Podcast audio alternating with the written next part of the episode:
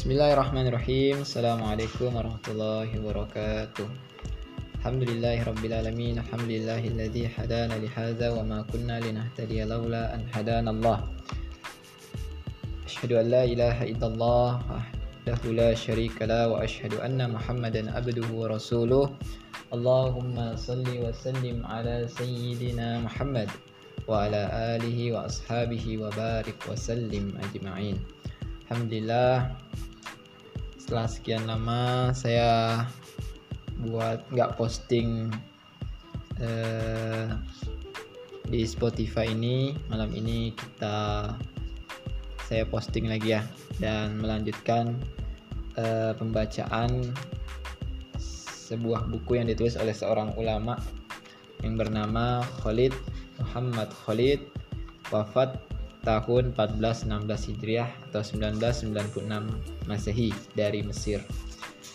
Kitab yang berjudul Rijal Haular Rasul, judul aslinya, dan diterjemahkan oleh Ustadz Muhil Dhafir L C, sehingga nama kitabnya dalam bahasa Indonesia enam puluh Sirah Sahabat Rasulullah. Judul aslinya adalah Rijal Haular Rasul. Kita malam ini ingin mendengarkan tentang seorang sahabat mulia yang bernama Mus'ab bin Umair.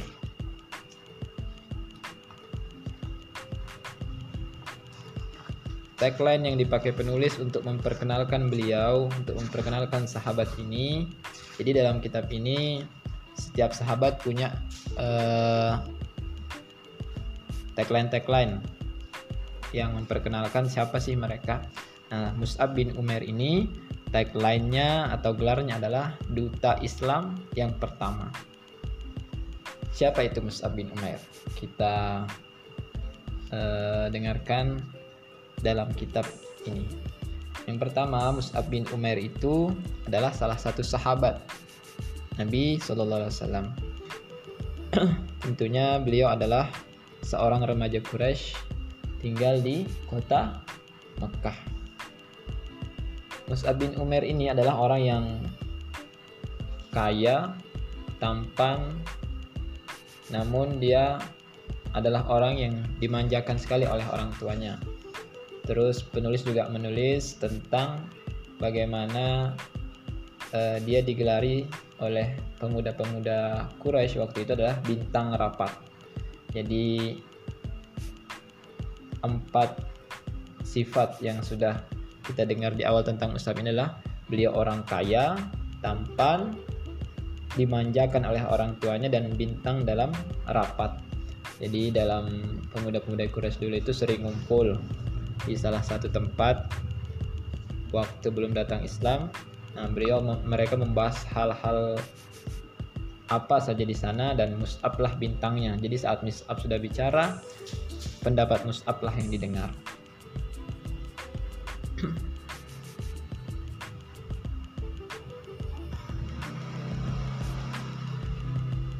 Jadi singkat cerita, anak muda ini mendengar tentang kelahiran sebuah risalah yang dibawa oleh Nabi Muhammad shallallahu alaihi wasallam yang sudah terkenal oleh warga Mekah, yang dikenal dengan Al-Amin atau Jujur, yang menyatakan bahwa dirinya telah diutus sebagai seorang pembawa berita gembira dan pemberi peringatan. Nah, kisah tentang keislamannya ini eh, singkatnya ditentang oleh ibunya, Khunas binti Malik. Khunas binti Malik ini ibu daripada Mus'ab, orang seorang wanita yang berkepribadian kuat, seorang wanita yang disegani bahkan ditakuti.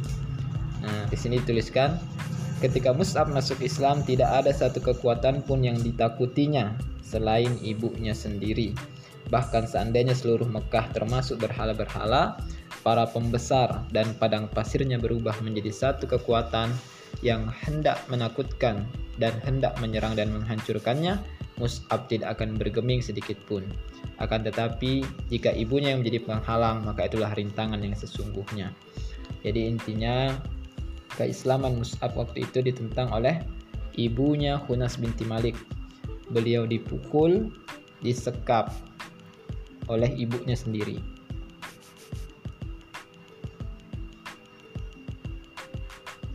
Mus'ab yang sering datang ke rumahnya Arqam untuk menghadiri majelis Rasulullah. Kita tahu waktu masih dakwah periode sembunyi-sembunyi, para sahabat itu sering berkumpul di rumahnya Arqam bin Abil Arqam. Nah, ketahuan ketahuan Mus'ab, beliau dipukul oleh ibunya, disekap sampai pada suatu masa hijrahlah Mus'ab bersama para sahabat ke Habasyah. Jadi setelah beberapa lama terkurung dalam suatu ruangan, Mus'ab mendengar bahwa beberapa sahabat Nabi mau hijrah. Sahabat ini ikut dan berhasil lolos dari kurungan, lalu ikut hijrah ke Habasyah. Di mana Habasyah itu? Habasyah itu sekarang kita kenal nama, nama negaranya menjadi salah satu negara yang miskin di dunia, negara Ethiopia. Itulah tempat hijrahnya para sahabat yang pertama waktu itu.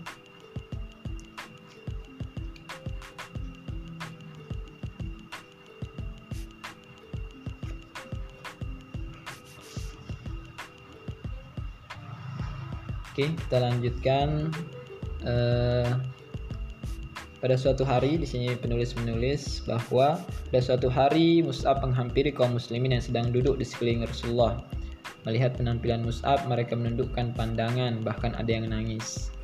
Kenapa mereka nangis? Karena tadi kita udah bahaskan di awal, beliau orang yang kaya, tampan, bahkan kalau pakai parfum, parfumnya Mus'ab itu selalu yang paling mahal. Gak pernah ada yang menyamai parfumnya Mus'ab. Namun pada waktu itu Mus'ab mendatangi para sahabat dalam keadaan memakai bejubah usang yang bertambal-tambal. Padahal masih segar dalam ingatan mereka bagaimana penampilan Mus'ab sebelum masuk Islam. Pakaiannya ibarat bunga di taman menebarkan aroma wewangian. Singkat cerita, setelah masuk Islamnya Mus'ab, ikut hijrah ke Habasyah, dipilihlah Mus'ab oleh Rasulullah untuk mendapatkan tugas yang maha penting, yaitu menjadi utusan Rasulullah ke Madinah.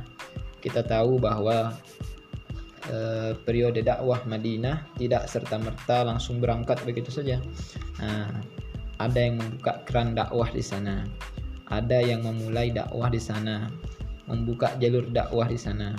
Itulah yang menjadi tugas dari sahabat ini, Mus'ab bin Umair, ditemani oleh satu sahabat yang lain yang kita juga nanti akan bahas dalam pembahasan ke depan, yaitu Abdullah bin Umi Maktum yang kita sering dengar kisahnya dalam surah Abasa, seorang sahabat buta yang menjadi temannya Mus'ab. Nah, sekarang kita fokus ke Mus'ab bin Umair dulu. Jadi kenapa Mus'ab yang dipilih? Jadi Mus'ab itu punya julukan oleh Rasulullah dan para sahabat, yaitu Mus'ab al-Khair, artinya Mus'ab yang baik. Oleh karena itulah Rasulullah memikulkan tugas penting ini kepada pemuda itu, menyerahkan kepadanya masa depan Islam di kota Madinah, kota yang tak lama lagi akan menjadi kota hijrah, pusat dakwah, tempat berhimpunnya penyebar dan pembela Islam. Alasan kenapa Mus'ab dipilih bukan yang lain, karena Mus'ab itu memiliki kecerdasan dan akhlak mulia. Jadi ini dua bekal utama kenapa Mus'ab yang dipilih oleh Rasulullah, karena dari segi kecerdasan Mus'ab di atas rata-rata sahabat yang lain pada waktu itu. Kita mendengar tadi di awal bahwa beliau dikatakan oleh penulis adalah bintang dalam rapat, artinya beliau cerdas dan akhlaknya mulia. Beliau berharap dengan sifat zuhud, jujur, ikhlas, Mus'ab berhasil memikat hati penduduk Madinah hingga mereka berduyun-duyun masuk Islam. Saat Mus'ab masuk Madinah, jumlah orang Islam dua belas orang, yaitu orang-orang yang berbaiat di Bukit Aqabah. Hanya dalam beberapa bulan, penduduk Madinah sudah berbondong-bondong masuk Islam. Nah, ini kita masuk ke prestasinya Ammar ya, eh prestasinya Mus'ab. Tadi kita saya ulang, saat pertama masuk Madinah jumlah orang Islam dua belas orang. Pada musim haji berikutnya, kaum muslim Madinah mengirim rombongan yang mewakili mereka untuk menemui Nabi. Berapa jumlah mereka? tujuh puluh orang. Nah, berkali lipat jumlahnya, dipimpin oleh guru mereka. Duta yang dikirim Nabi kepada mereka yaitu Mus'ab bin Umair. Jadi dari sini kita sudah lihat betapa luar biasanya sahabat ini Mus'ab, yang awalnya dia datang cuma dua belas orang orang Islam. Satu tahun berselang di musim haji, dia sudah bisa bawa tujuh puluh orang ketemu sama Nabi.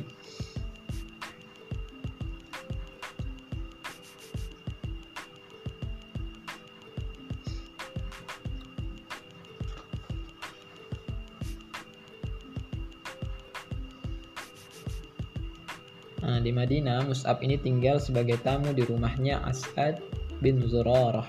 As'ad bin Zurarah. As'ad bin Zurarah inilah yang mendampingi dakwahnya Mus'ab, yang mendatangi kabilah-kabilah, suku-suku, rumah per rumah untuk bacakan ayat-ayat Allah di depan mereka. Nah, kita eh, sekarang bahas tentang salah satu kisah dakwahnya. Kisah dakwah Mus'ab kepada salah satu tokoh di kota Madinah, yaitu Usaid bin Hudair. Nah, Usaid bin Hudair ini adalah salah seorang tokoh masyarakat dari suku Abdul Ashhal. Beliau adalah kepala sukunya. Nah, ini yang didatangi oleh Mus'ab untuk didakwahi Islam. Tak tanggung-tanggung, begitu melihat Mus'ab, Usaid bin Hudair sang kepala suku ini datang dengan menghunuskan tombak. Nah, inilah yang dihadapi oleh Mus'ab dengan kemarahan yang membuncah.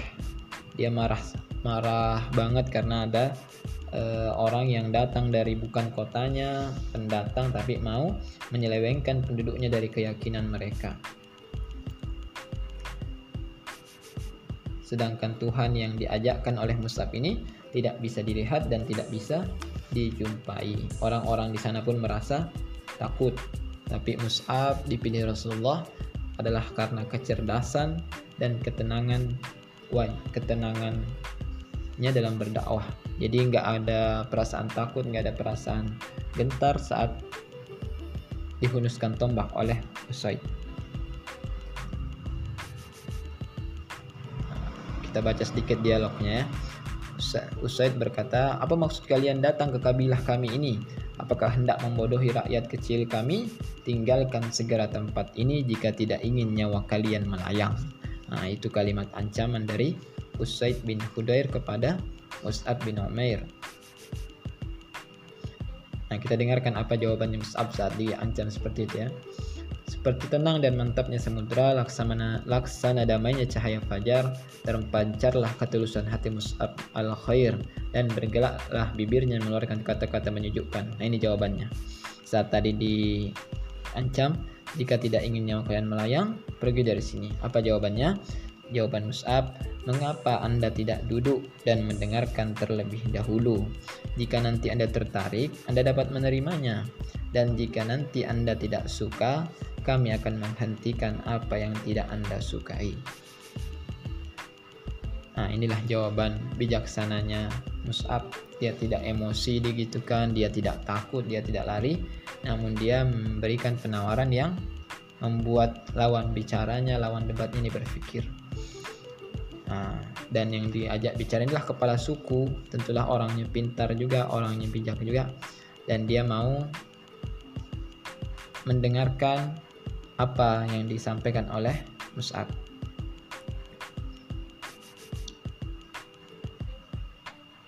Kata Usaid, "Baiklah." Lalu dia duduk dan meletakkan tombaknya. Mus'ab pun membacakan ayat-ayat Al-Quran dan menguraikan dakwah yang dibawa oleh Nabi Muhammad.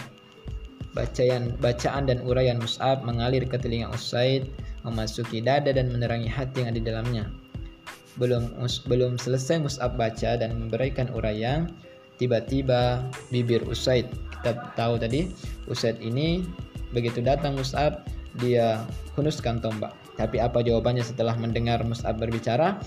Kata Usaid bin Hudair yang marah besar tadi, "Alangkah indah kata-kata ini, tidak ada satu kesalahan pun.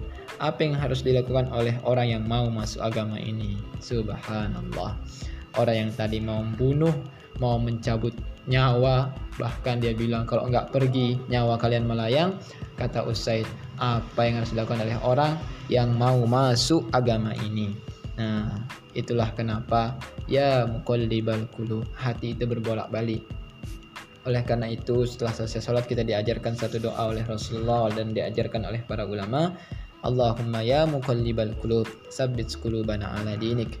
Karena bisa jadi pada saat itu kita soleh, selang beberapa waktu kita berubah. Bisa jadi orang yang bermaksiat selang beberapa waktu dia bertaubat. Itulah yang dirasakan oleh Mus'ab bin Umair. Serentak gema tahlil keluar dari bibir kaum muslimin. La ilaha illallah Muhammadur Rasulullah. Karena kenapa? Yang masuk Islam ini kepala sukunya. Yang, bergum, yang bertakbir tadi tujuh puluh orang tadi inilah orang-orang yang sudah masuk Islam sebelumnya yang menyaksikan dakwahnya Mus'ab. Jadi hampir sama kondisinya saat Umar bin Khattab masuk Islam, nanti saat Hamzah masuk Islam, begitulah senangnya para sahabat waktu itu saat Usaid bin Hudair ini masuk Islam. Nah, tadi kan beliau bertanya, apa yang harus dilakukan oleh orang yang mau masuk agama ini? Kata Mus'ab, ucapkanlah asyhadu an la ilaha illallah wa asyhadu anna Muhammadar Rasulullah. Usaid pun datang setelah beberapa saat. Tadi disuruh bersuci dan dia pulang ke rumahnya untuk membersihkan dirinya, mandi, lalu dia kembali dan mengucapkan dua kalimat syahadat yang sudah diajarkan oleh Mus'ab.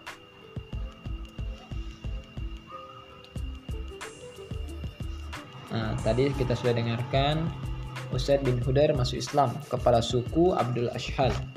Nah, setelah masuk masuk Islam, kepala suku Abdul Ashhal ini masuk pula dua tokoh penting di Madinah yang nantinya juga akan jadi uh, sahabat Rasulullah di Madinah, yaitu Sa'ad bin Mu'adz dan Sa'ad bin Ubadah. Jadi ini tiga tokoh penting yang diharapkan dengan masuk Islamnya tiga orang ini mudahlah dakwah di Madinah, mudahlah penyebaran Islam di Madinah. Nah, penulis menuliskan masuk Islamnya tiga tokoh ini berarti pintu lebar bagi masuk Islamnya para penduduk Madinah. Mereka berkata, jika Usaid bin Hudair, Sa'ad bin Mu'adz, dan Sa'ad Ubadah sudah masuk Islam, apalagi yang kita tunggu? Mari kita menemui Mus'ab dan menyatakan keislaman kita. Kata orang, kebenaran itu terpancar dari setiap kata-katanya. Nah, inilah prestasi Mus'ab bin Umair, duta Rasulullah yang pertama mencapai hasil gemilang tiada tara. Setelah itu, setelah masuk Islam tadi dua belas orang, masuk Islam tujuh puluh orang, masuk Islam tiga tokoh Madinah yang diikuti oleh pengikut-pengikutnya, suku-sukunya. Nah, setelah beberapa tahun barulah Rasulullah bersama para sahabat yang lain hijrah ke Madinah. Siapa yang membukanya? Siapa yang memulai dakwahnya? Yang mengajak orang-orang awal masuk Islam di Madinah ialah Mus'ab bin Umair. Kita masuk ke dua pembahasan terakhir yaitu tentang perang Uhud. Nah, kita sudah dengar siapa Mus'ab, bagaimana kisah keislamannya tentang ibunya, kenapa dia yang dapat tugas dakwah di Madinah, apa prestasinya setelah dikirim jadi duta di Madinah. Lalu kita masuk ke cerita tentang perang Uhud, kisah singkatnya tentu ya.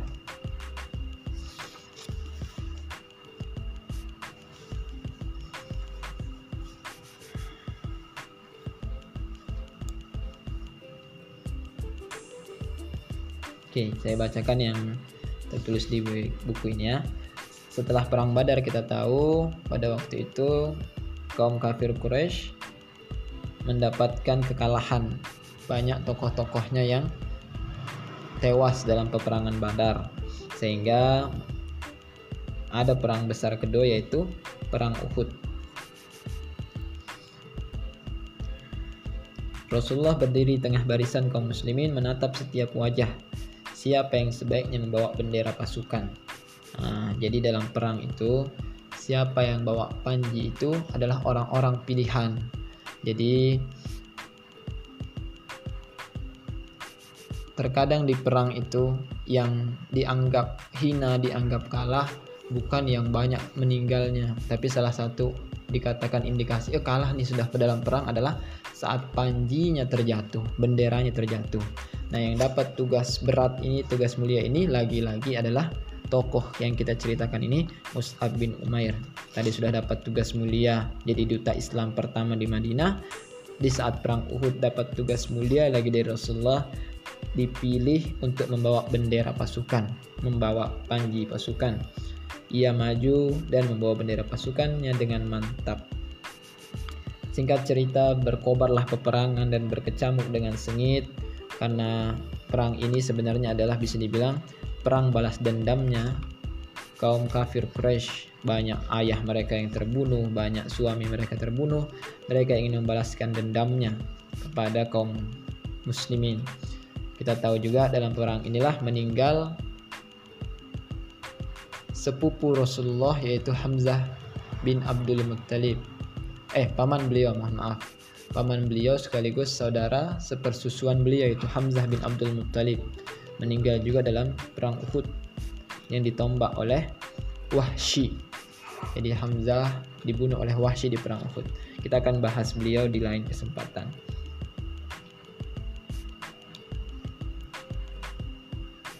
Nah, kita tahu yang populer kita dengarkan tentang perang Uhud ini adalah kisah tidak patuhnya pasukan pemanah waktu itu. Pasukan pemanah yang disuruh Rasulullah standby, diam di bukit, menang atau kalah, tergoda dengan ghanimah yang terhambur di bawah bukit, sehingga turun pasukan pemanah. Pasukan berkuda dari kaum kafir yang waktu itu masih dipimpin oleh salah satu sahabat mulia juga setelah masuk Islam, yaitu Khalid bin Walid, menyerang pasukan muslimin dari atas bukit dengan pasukan berkudanya. Setelah itu pasukan Islam porak-poranda. Ini ditulis oleh uh, penulis Khalid Muhammad Khalid, dikatakan oleh di sini barisan kaum muslimin porak-poranda. Musuh pun mengarahkan serangan ke Rasulullah. Jadi setelah porak-poranda tidak ada tujuan lain daripada kaum kafir waktu itu kecuali membunuh Rasulullah. Jadi begitu ada kelengahan dari kaum dari pasukan pemanah, pasukan Khalid bin Khalid tidak mau menyia-nyiakan waktunya untuk membunuh Rasulullah, mengarahkan serangannya ke Rasulullah. Mus'ab bin Umair menyadari suasana gawat ini. Tadi kita dengarkannya bahwa Mus'ab bin Umair ini dapat tugas bawa bendera pasukan.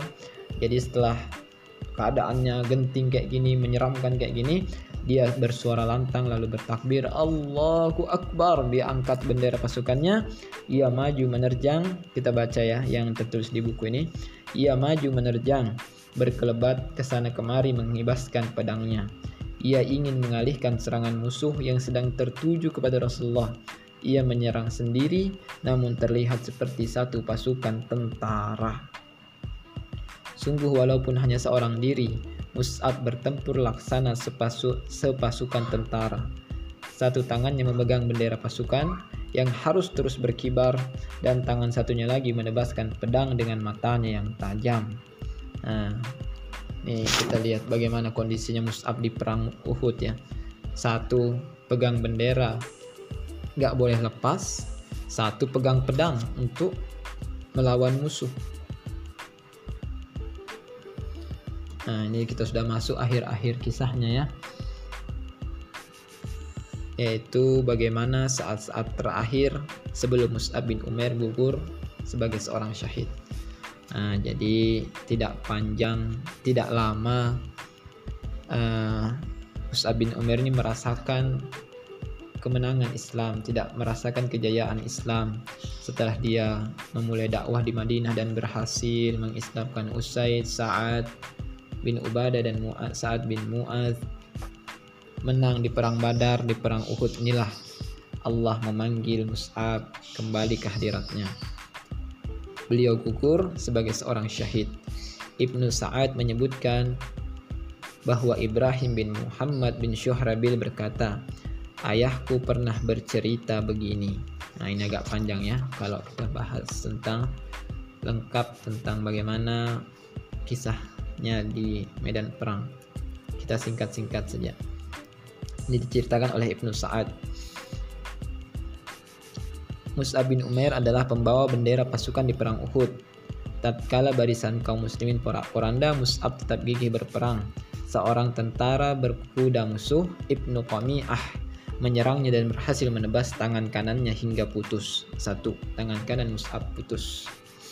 Mus'ab mengucapkan, Muhammad itu tidak lain hanyalah seorang rasul yang sebelumnya telah didahului oleh para rasul. Lalu bendera itu ia ambil dengan tangan kirinya dan ia kibarkan. Kenapa dia pakai tangan kiri pegang bendera? Gak sopan kan? Kenapa? Tangan kanannya udah putus. Jadi diambil bendera itu. Tadi saya sudah jelaskan di awal. Jadi dalam perang itu nggak boleh panji pasukan itu jatuh, nggak boleh bendera pasukan itu jatuh, karena itu adalah suatu kehinaan dalam perang. Jadi diambil dengan tangan kirinya dan ia kibarkan. Ibnu Qami'ah musuh tadi menebas lagi tangan kirinya Mus'ab. Jadi dua tangannya putus. Ini perjuangannya Mus'ab di perang Uhud. Bayangkan, tangan kanan putus, pindah tangan kiri. Tangan kiri putus, mau apa lagi Mus'ab? Nah, Mus'ab membungkuk ke arah bendera pasukan. Lalu dengan kedua pangkal tangannya ia mendekap dan mengibarkan bendera itu sambil mengucapkan sama kata-katanya seperti saat putus tangan kanannya. Muhammad itu tidak lain hanyalah seorang rasul dan sebelumnya telah didahului oleh para rasul. Jadi masih ada sisa-sisa tangannya tadi di kanan dan kiri, itulah yang dipakainya untuk mengambil bendera itu supaya jangan sampai jatuh di tanah. Dengan kejamnya Ibnu Qami'ah tadi ini, orang berkuda itu menyerang lagi dengan tombak, menghujam ke dadanya Mus'ab. Mus'ab gugur, bendera jatuh. Nah, gak bisa lagi diselamatkan bendera karena yang pegang bendera udah jatuh. Gugurlah Mus'ab dan jatuhlah bendera. Ia gugur sebagai bintang dan mahkota para syuhada setelah berjuang dengan gigih, mengorbankan semua yang dimiliki demi keimanan dan keyakinan. Uh, saya ulangi lagi bahwa sebelum syahid, hilang tangan kanannya, hilang tangan kirinya, bahkan sudah hilang dua tangannya, dia pakai sisa tangannya untuk mengambil bendera.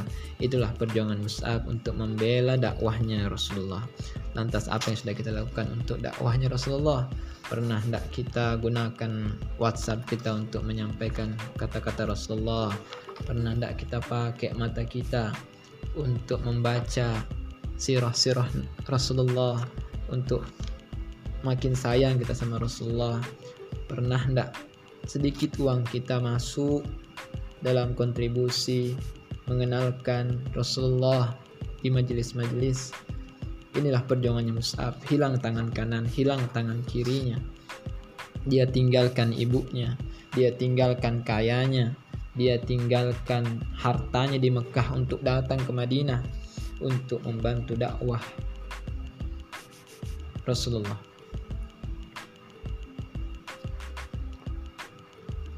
Penutup, bagaimana saat kondisinya setelah syahid? Rasulullah bersama para sahabat mengitari setiap sudut medan pertempuran untuk menyampaikan salam perpisahan kepada para syuhada. Ketika sampai di tempat terbaringnya Mus'ab, bercucurlah air mata Rasulullah dengan deras. Khabbab ibn al-Aratt, Khabbab ini juga salah satu sahabat mulia. Bersama Rasulullah kami hijrah di jalan Allah. Di antara kami ada yang lebih dulu meninggal dunia dan belum menikmati pahalanya di dunia sedikit pun. Ini kata Khabbab. Jadi Mus'ab ini belum menikmati pahalanya di dunia karena memang waktu itu belum jaya, belum jaya Islam, belum kaya Islam karena baru habis perang Uhud, masih dalam keadaan perang-perang-perang. Mus'ab bin Umair adalah salah satu dari mereka. Ia gugur di perang Uhud. Tidak ada yang bisa dipakai untuk mengkafaninya kecuali sehelai kain. Jadi tidak berlaku itu yang sering kita pelajari tentang janais. Kalau perempuan segini lembar, laki-laki segini lembar, harus kain begini, harus kain begini. Pada waktu itu dalam kondisi perang hanya sehelai kain yang bisa digunakan untuk Mus'ab. Padahal kita dengar tadi di awal beliau orang yang kaya, tampan, dimanjakan bintang rapat. Parfumnya beliau, tidak ada satupun pemuda yang sama parfumnya sama Mus'ab. Tapi begitu beliau meninggal, ini diceritakan oleh Khabbab, tidak ada yang bisa dipakai untuk kafan kecuali satu helai kain saja. Jika ditutup kepalanya, kakinya kelihatan. Jika ditutup kakinya, kepalanya kelihatan. Maka Rasul bersabda, tutupkanlah bagian kepalanya dan tutupilah kakinya dengan rumput idkir. Jadi itulah Mus'ab yang kaya raya di Mekah, lalu masuk Islam, dapat tugas ke Madinah. Setelah perang Uhud syahid, enggak cukup kain untuk tutupi jasadnya. Betapapun luka pedih dan duka mentala menimpa Rasulullah karena Hamzah, paman beliau, juga gugur. Jadi waktu perang Uhud ini ada dua kesedihannya. Paman beliau Hamzah juga meninggal dalam keadaan yang sangat tragis, dirusak jasadnya oleh musuh.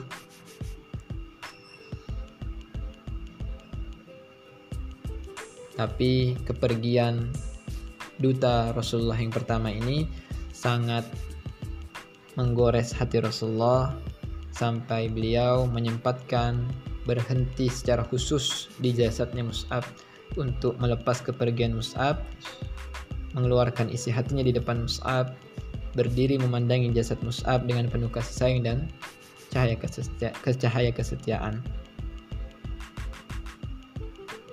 Ada kata-kata beliau yang dia sampaikan di depan jasadnya Mus'ab. Beliau berkata, ketika di Mekah dulu tak seorang pun yang lebih halus pakaiannya, lebih rapi rambutnya daripada kamu. Tetapi sekarang ini rambutmu kusut, hanya dibalut sehelai burdah.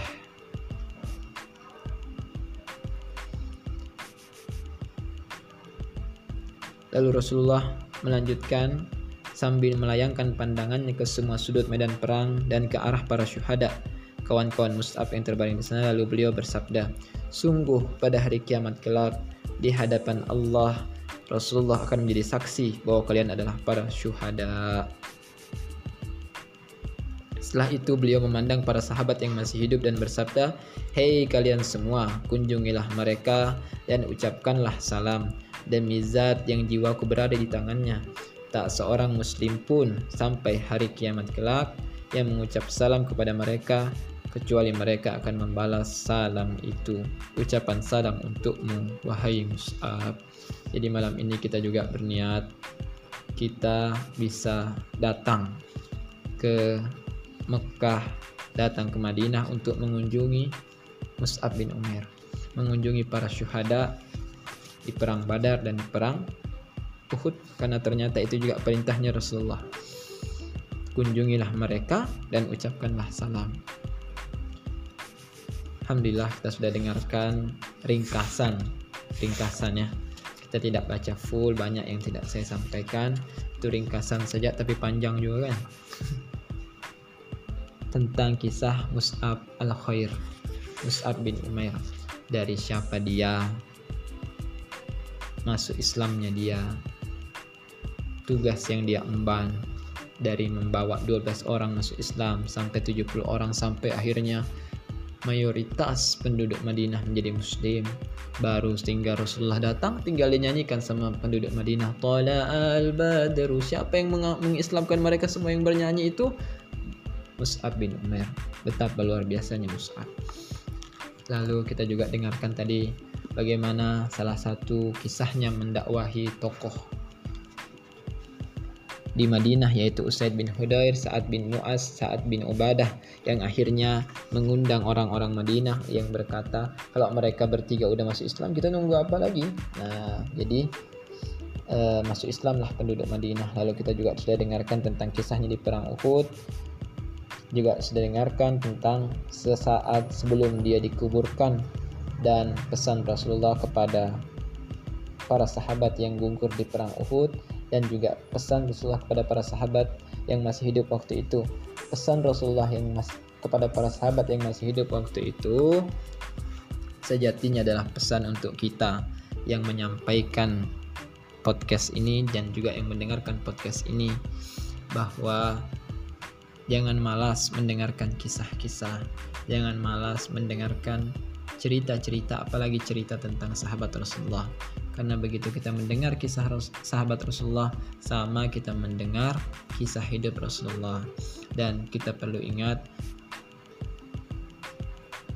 hampir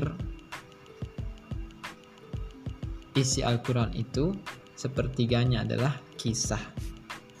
Jadi kata, kata Umar bin Khattab, aku sangat suka dengar kisah, karena dengar kisah itulah aku bisa bertambah imanku, bertambah keyakinanku tentang Islam.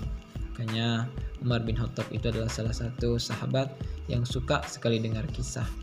Nah, mudah-mudahan kita termasuk orang-orang yang suka mendengarkan kisah, tapi kisah orang-orang yang soleh. Nah, inilah yang bisa saya sampaikan tentang kisah Mus'ab bin Umair. Mudah-mudahan kita dimudahkan oleh Allah untuk mempelajari, mendengarkan lima puluh sembilan sahabat yang lain. Kita akan bahas di waktu-waktu berikutnya. Semoga apa yang kita dengarkan tentang Mus'ab bisa kita amalkan, bisa kita ingat dalam kepala kita, oh begini Mus'ab. Karena merekalah role model, teladan yang sesungguhnya dalam hidup dunia sampai akhirat. Hadanallahi wa kum ajma'in, billahi taufiq wal hidayah wal ridha wal inayah. Assalamualaikum warahmatullahi wabarakatuh.